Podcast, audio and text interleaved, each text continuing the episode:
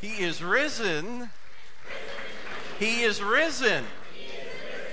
Something to get excited about today, and I hope that you just know that peace and that resurrection power this morning. It is my privilege as pastor of North Olmsted Friends to, uh, to, to share the gospel with you, and I hope that you've come ready and eager to hear and listen and also respond to this message. And so we're, we're opening this morning in John chapter 20. And I want to invite you, if you have your Bible, to turn there. The words will also be on the screen, and uh, you can follow along there. But uh, it is a privilege to declare this good news to you today. In fact, uh, uh, I'm going to invite you to stand one more time as we receive this word together. In fact, will you pray this prayer with me? Lord, this is your word to me today. May it be a lamp unto my feet and a light unto my path. Help me to hide this word in my heart that I might not sin against you. May I pray it in, read it through, live it out, and pass it on. Amen. Amen. Okay, beginning here with verse 1. Hear God's word for us today early on the first day of the week, while it was still dark, Mary Magdalene went to the tomb and saw that the stone had been removed from the entrance. So she came running to Simon Peter and the other disciple, the one Jesus loved, and said, They have taken the Lord out of the tomb, and we don't know where they have put him. So Peter and the other disciple started for the tomb. Both were running, but the other disciple outran Peter and reached the tomb first. He bent over and looked in at the strips of linen lying there, but did not go in. Then Simon Peter came along behind him and went straight into the tomb. He saw the strips of linen lying there, as well as the cloth that had been wrapped around Jesus' head. The cloth was still lying in its place, separate from the linen. Finally, the other disciple who had reached the tomb first also went inside. He saw and believed. They still did not understand from Scripture that Jesus had had to rise from the dead. Then the disciples went back to where they were staying. Now, Mary stood outside the tomb crying. As she wept, she bent over to look into the tomb and saw two angels in white seated where Jesus' body had been, one at the head and the other at the foot. They asked her, Woman, why are you crying? They have taken my Lord away, she said, and I don't know where they have put him. At this, she turned around and saw Jesus standing there, but she did not realize that it was Jesus. He asked her, Woman, why are you crying? Who is it that you are looking for? Thinking he was the gardener, she said, Sir, if you have carried him away, tell me where you have put him, and I will get him. And Jesus said to her, Mary. She turned around and cried out in Aramaic, Rabboni, which means teacher. And Jesus said, Do not hold on to me, for I have not yet ascended to the Father. Go instead to my brothers and tell them, I am ascending to my Father and your Father, to my God and your God. Mary Magdalene went to the disciples with the news, I have seen the Lord. And she told them that he had said these things to her. May God add his blessing to his word. You can be seated.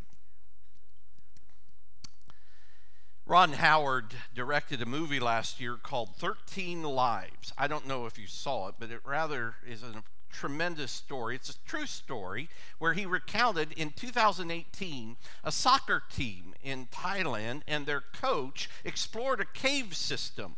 But as they were exploring the system, Uh, it suddenly began to, to rain heavily. And so the water in the cave began to fill up, so much so that the young men and their coach were trapped. Now, there's a whole lot to this story, but rescuers then, over several days, found that they were in fact alive four kilometers deep within the cave system. And so, after a six hour harrowing and dangerous dive, these rescuers were able to get to them, but realized they have very little oxygen, they have very little food, and no light whatsoever.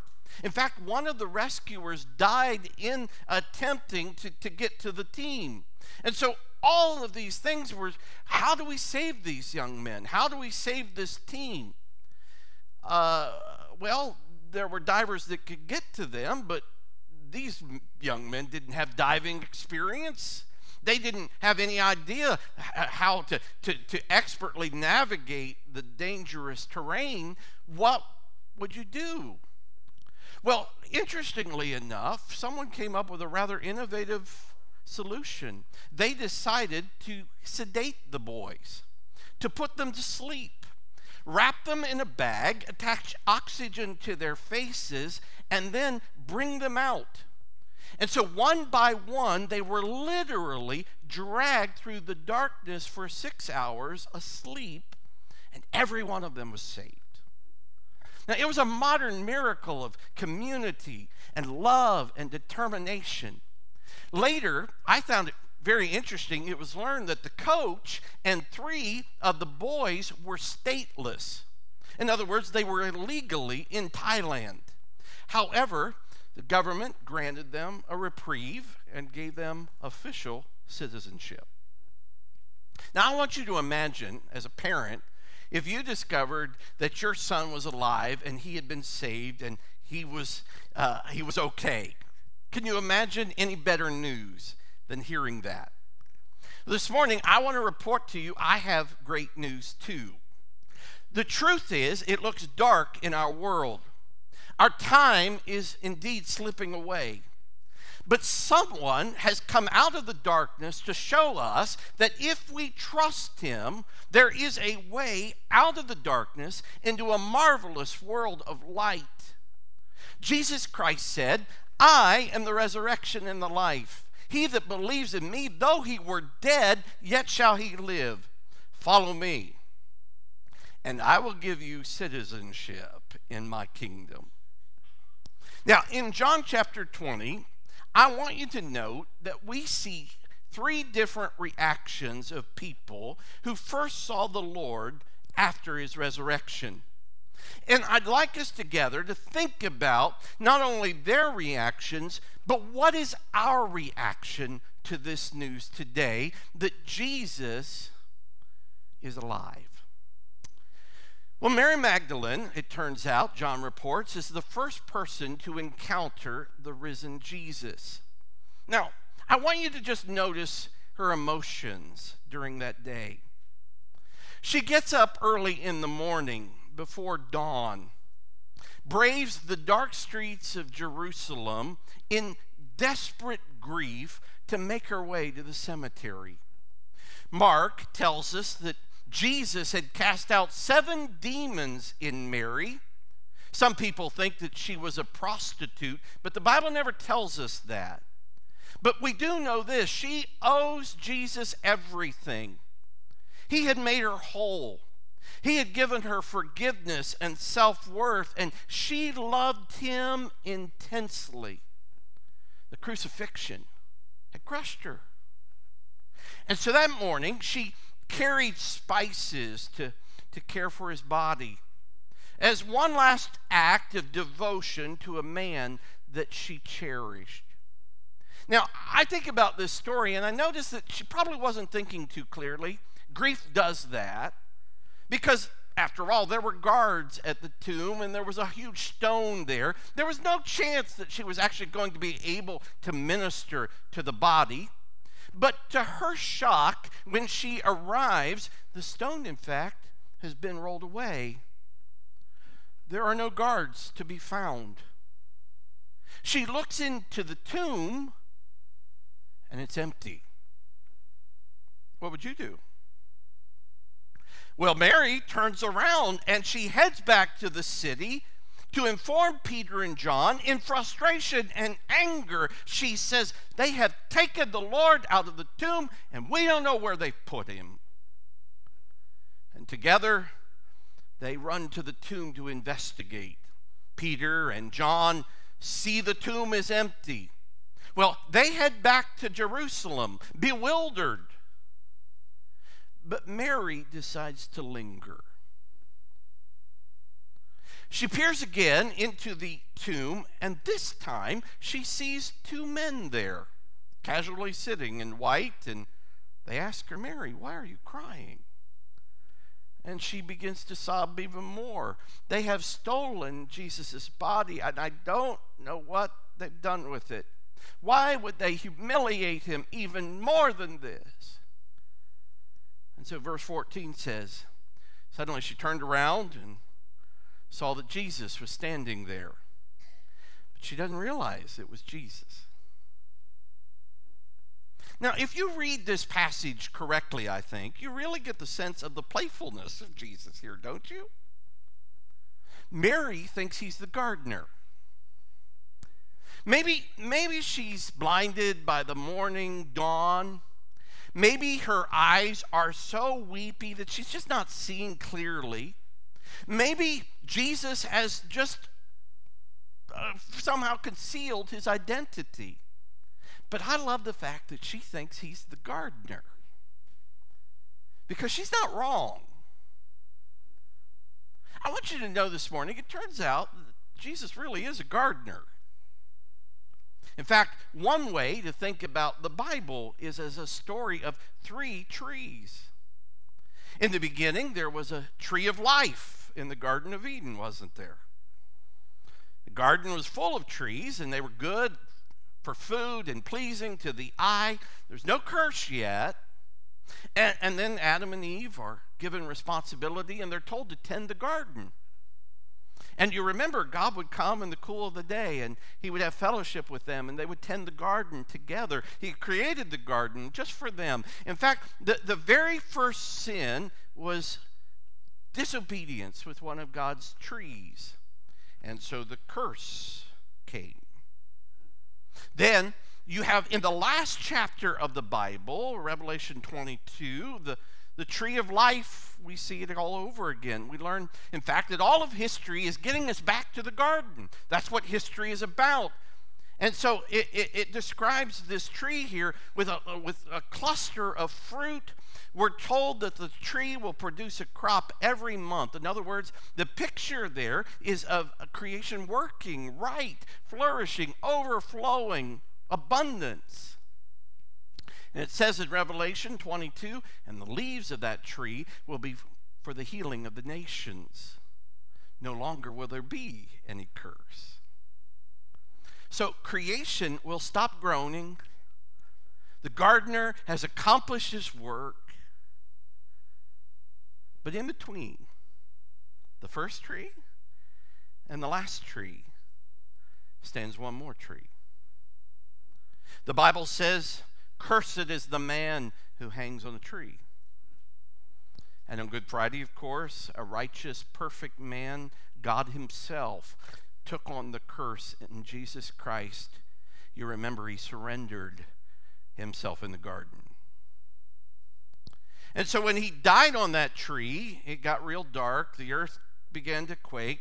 The curse began to die with Him. And when He rose from the grave, a new creation began in him. And so the tree of death becomes to us a tree of life, the cross. So Mary Magdalene isn't that far off. She's not mistaken when she sees Jesus and she thinks he's the gardener. I, I wonder if you looked around this morning on this beautiful spring day as the blossoms are blooming and the trees are unfolding their leaves and all the glory of this morning she didn't make mistake Jesus for the gardener by accident. I think on that day, nature itself perked up in all its grandeur and beauty and became even more amazing because he was a gardener and still is. But notice she doesn't know it's Jesus until she hears him speak her name Mary. Mary. And suddenly, for Mary, there's this emotional somersault. Her eyes are open, her heart bursts with joy, and she embraces him. Imagine her emotions in that moment. She went from no hope that Jesus was alive to, to squealing in delight as she grabs him and she keeps clinging to Jesus, so happy to see him and know he was alive, to the point that Jesus finally says, Stop holding on to me, Mary. I, I've got a job to do, and so do you. I want you to go back and tell my disciples what has happened.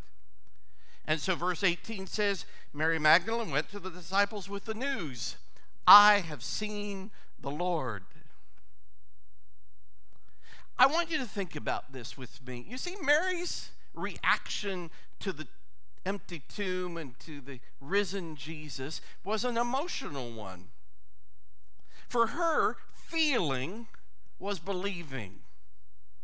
She wanted to hold on to that moment of ecstasy and joy because for her, feeling was believing. You know, many people today evaluate their faith based on their emotions. You know, maybe someone here this morning, years ago, you had a genuine, really sincere emotional experience when you felt especially close to God you accepted Christ and you were on fire. Maybe it was at a Christian camp, maybe it was in a in a, a, a, youth event, but you were you were just on fire, on fervor. You were it was like nothing else you had ever experienced. It was glorious and good. But if you were honest this morning, over the years, the emotion has faded and in fact you're kind of disappointed you don't feel as close to God as you once did. And the reality is, you just kind of backed off. You backed off from church. You don't pick up your Bible very often, if at all. You don't pray unless something is really, really wrong. And you wonder was it all real? Was there anything to it? The truth is, I know Christians who spend much of their lives trying to get back to that place. And so they go to this concert and that seminar. They go from church to church to church, just hoping they'll get that emotional spark, that emotional fix. We can falsely base, however, what we believe on what we're feeling. But you know, there's a problem with emotions, isn't there? Emotions fluctuate. I don't think God ever intended us in the Christian life to, for it to be one continuous high. There are valleys as well. In fact, I, am a little suspicious of those folks who are always saying, Praise the Lord, isn't it a wonderful day? I'm so blessed. In fact, if I'm honest, I'm a little annoyed at those kind of people. Maybe you are too. Be, because we aren't people who base our faith on our feelings and emotions. You know, one of the greatest emotional moments of my life was when Ohio State beat Miami in double overtime in 2001 for the national title. I had never seen that happen. I didn't know if they would ever win a title. It had not happened to that point in my lifetime. And so that night in double overtime, when they finally won that game in extraordinary fashion, I let out a whoop. I was excited. I was hugging and celebrating. Yes, yes, yes, jumping up and down. I could not have been happier. And, and, and I taped that game. You remember VCRs and VHS? I happened to tape over my wedding with that game. Yeah. But at least it was a good game. I mean, come on. But you know what happened afterward? I watched the tape several times and have watched that game several times across the years. But here's what I discovered it's still fun to watch, but I skip over some parts.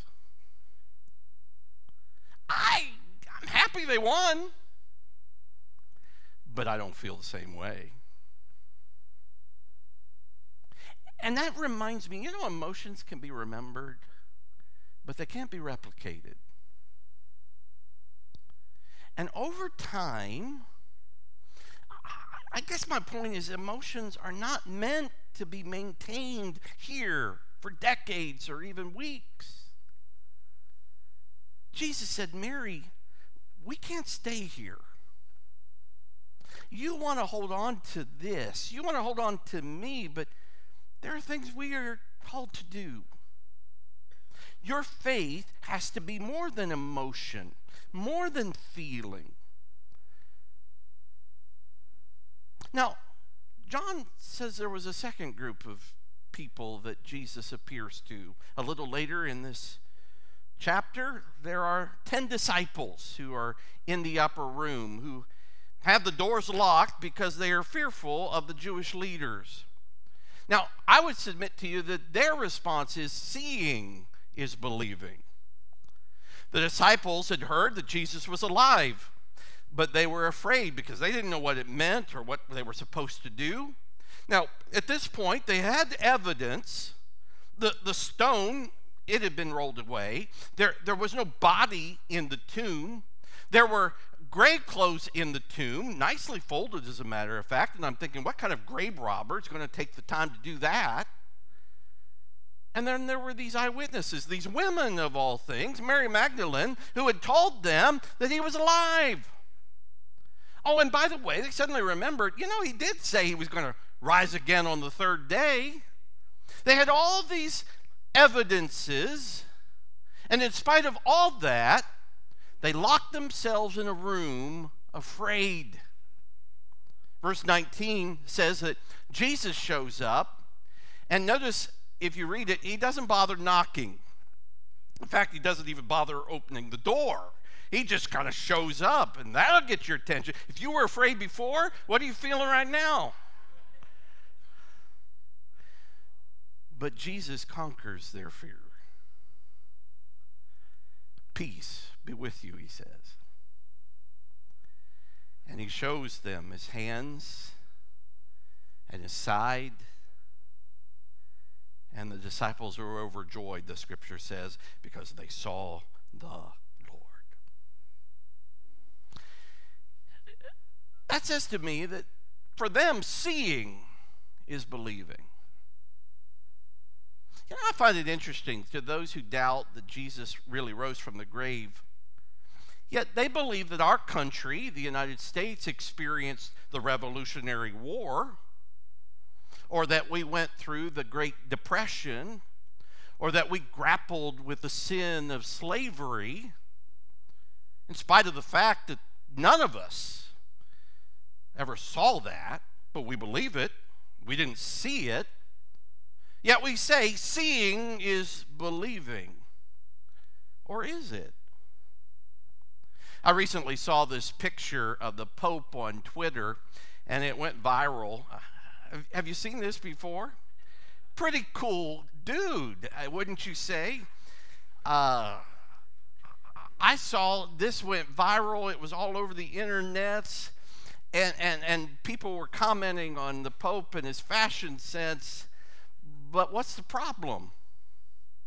It's not real, it's a digital fake. And you can't tell the difference. And I can't either. And, folks, we're quickly heading into a, a, a, season when AI and digital issues are coming up where we have to take everything very carefully to discern what is truth and what is false. We're quickly heading into some dangerous territory.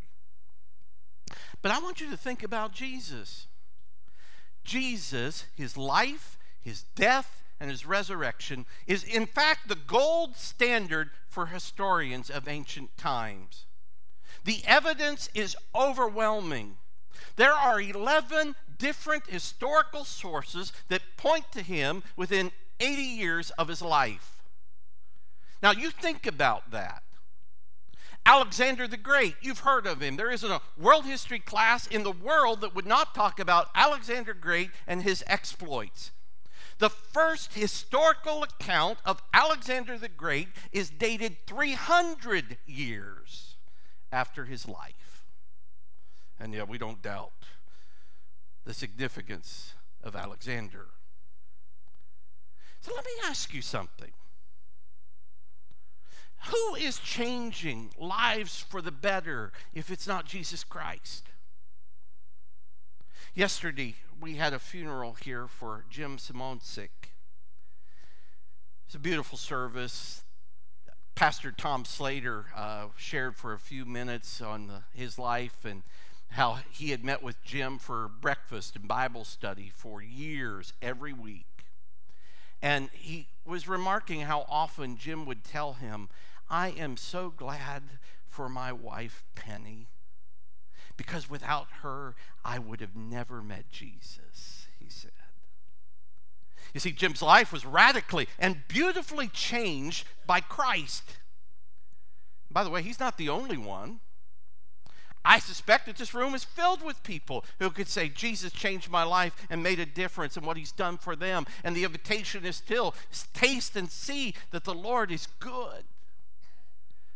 Hebrews 11 1 gives a great definition of faith. It says, faith is being sure of what you hope for and certain of what you do not see. Do you believe? Now, there's a third appearance in John 20 that I want to deal with for a couple of moments here, and, and that is the appearance of Jesus to Thomas. If Mary's reaction was feeling is believing, and these 10 disciples, it was for them seeing is believing, Thomas's response was proving is believing. For some reason, Thomas wasn't there that first Sunday evening. He wasn't with the, the other group when Jesus appeared to them. When others then that week told him, Jesus appeared to us, he's really alive, we've seen him. Thomas, you remember, stubbornly answers, Well, I'm not going to believe without some proof. He said, Unless I put my finger where the nails were and my hands into the hole in his side, I'm not going to believe it. I must have proof. But notice how Jesus deals with Thomas. First, I, I noted, you know, he waits for a week. And I think there's a lesson there. Maybe you have a friend this morning, someone that you love, who doesn't believe. Don't press the panic button. Maybe someone has been waiting for you. I told you about Jim Simonsik yesterday and sitting with Penny, and she told me yesterday, Pastor, I waited for years for him to come to Christ. He'd take me to church and sit in the car while the service was going on, smoke his pipe, and wait for me. And then I taught Sunday school, and he helped. He had to help me bring the stuff in. And finally, one day he stayed, and his life was changed. It's okay if this takes time. So the next week, look at what happens. Verse 26 the disciples are, are meeting again. Same room, but Thomas is with them. The doors are locked, but Jesus shows up anyway, and he remarks, Peace be with you. And he says to Thomas, Put your finger here. See my hands. Put your hand into my side. Stop doubting, Jesus says, and believe. Now, I note that Jesus didn't attack Thomas, he didn't chastise him because of his doubt. He just placed undeniable proof right in front of Thomas. And suddenly, Thomas humbly confesses and says, My Lord and my God. You know, someone here today says, you know, if somebody could prove to me that God exists, I'd believe. If somebody would prove to me that Jesus really did get up out of that grave, I would not only believe, but I'd be a dedicated follower. But I'm not convinced. You know, I want to be truthful this morning. You're never going to have absolute proof. But how many times in your life do you base any decision you make on absolute certainty? Because if you did, you'd never do anything, would you? You never get married, I'll tell you that. You'd never take a job. You don't know if they're going to pay you or not. You wouldn't get in your car. You don't know what could happen out there.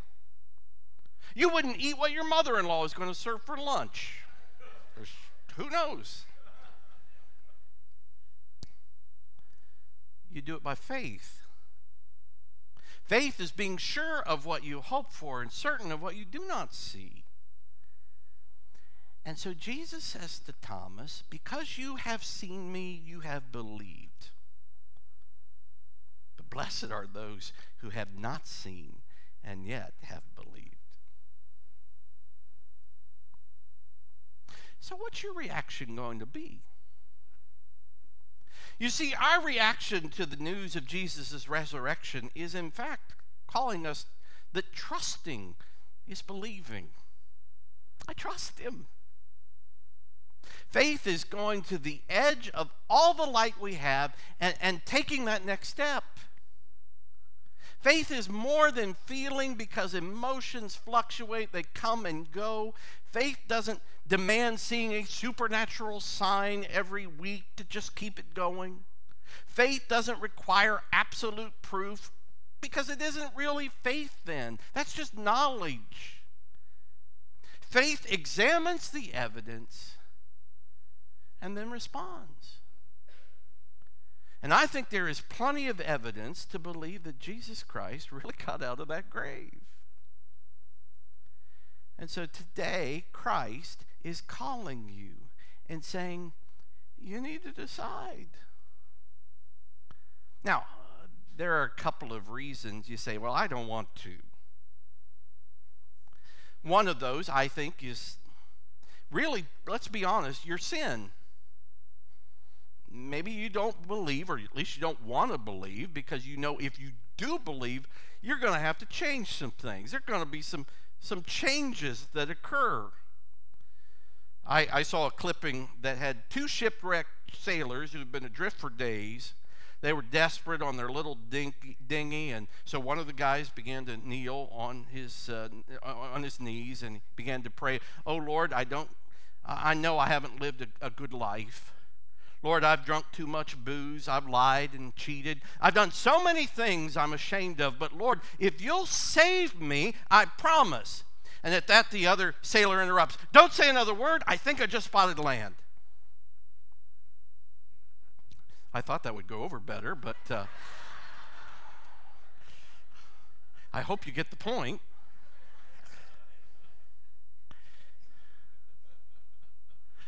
We interrupt our decisions and think, I don't want to give up my ways, my, my lifestyle, my attitudes.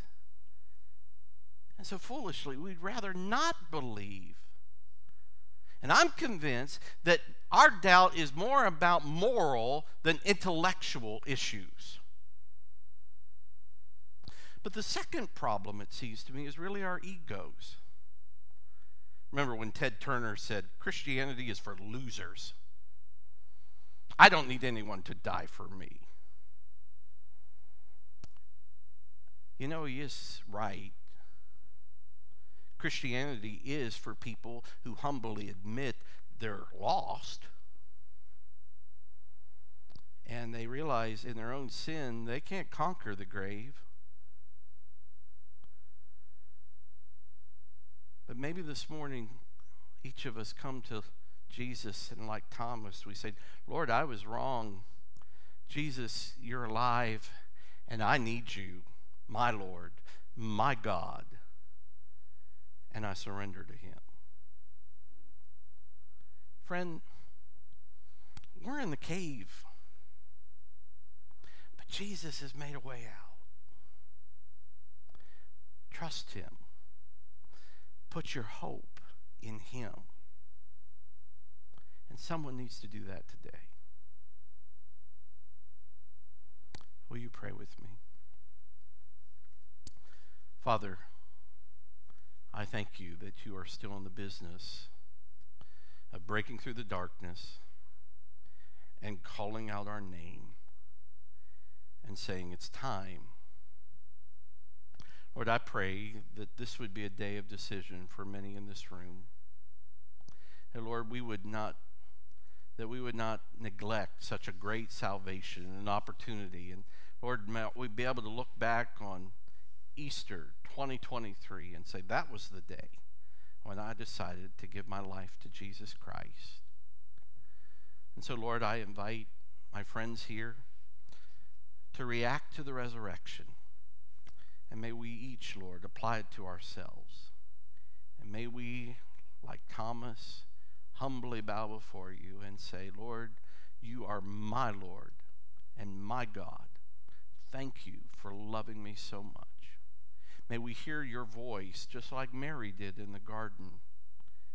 May we hear you call out our name this morning. And may our lives never be the same because we put our hope in you. I pray this in your holy name. Amen.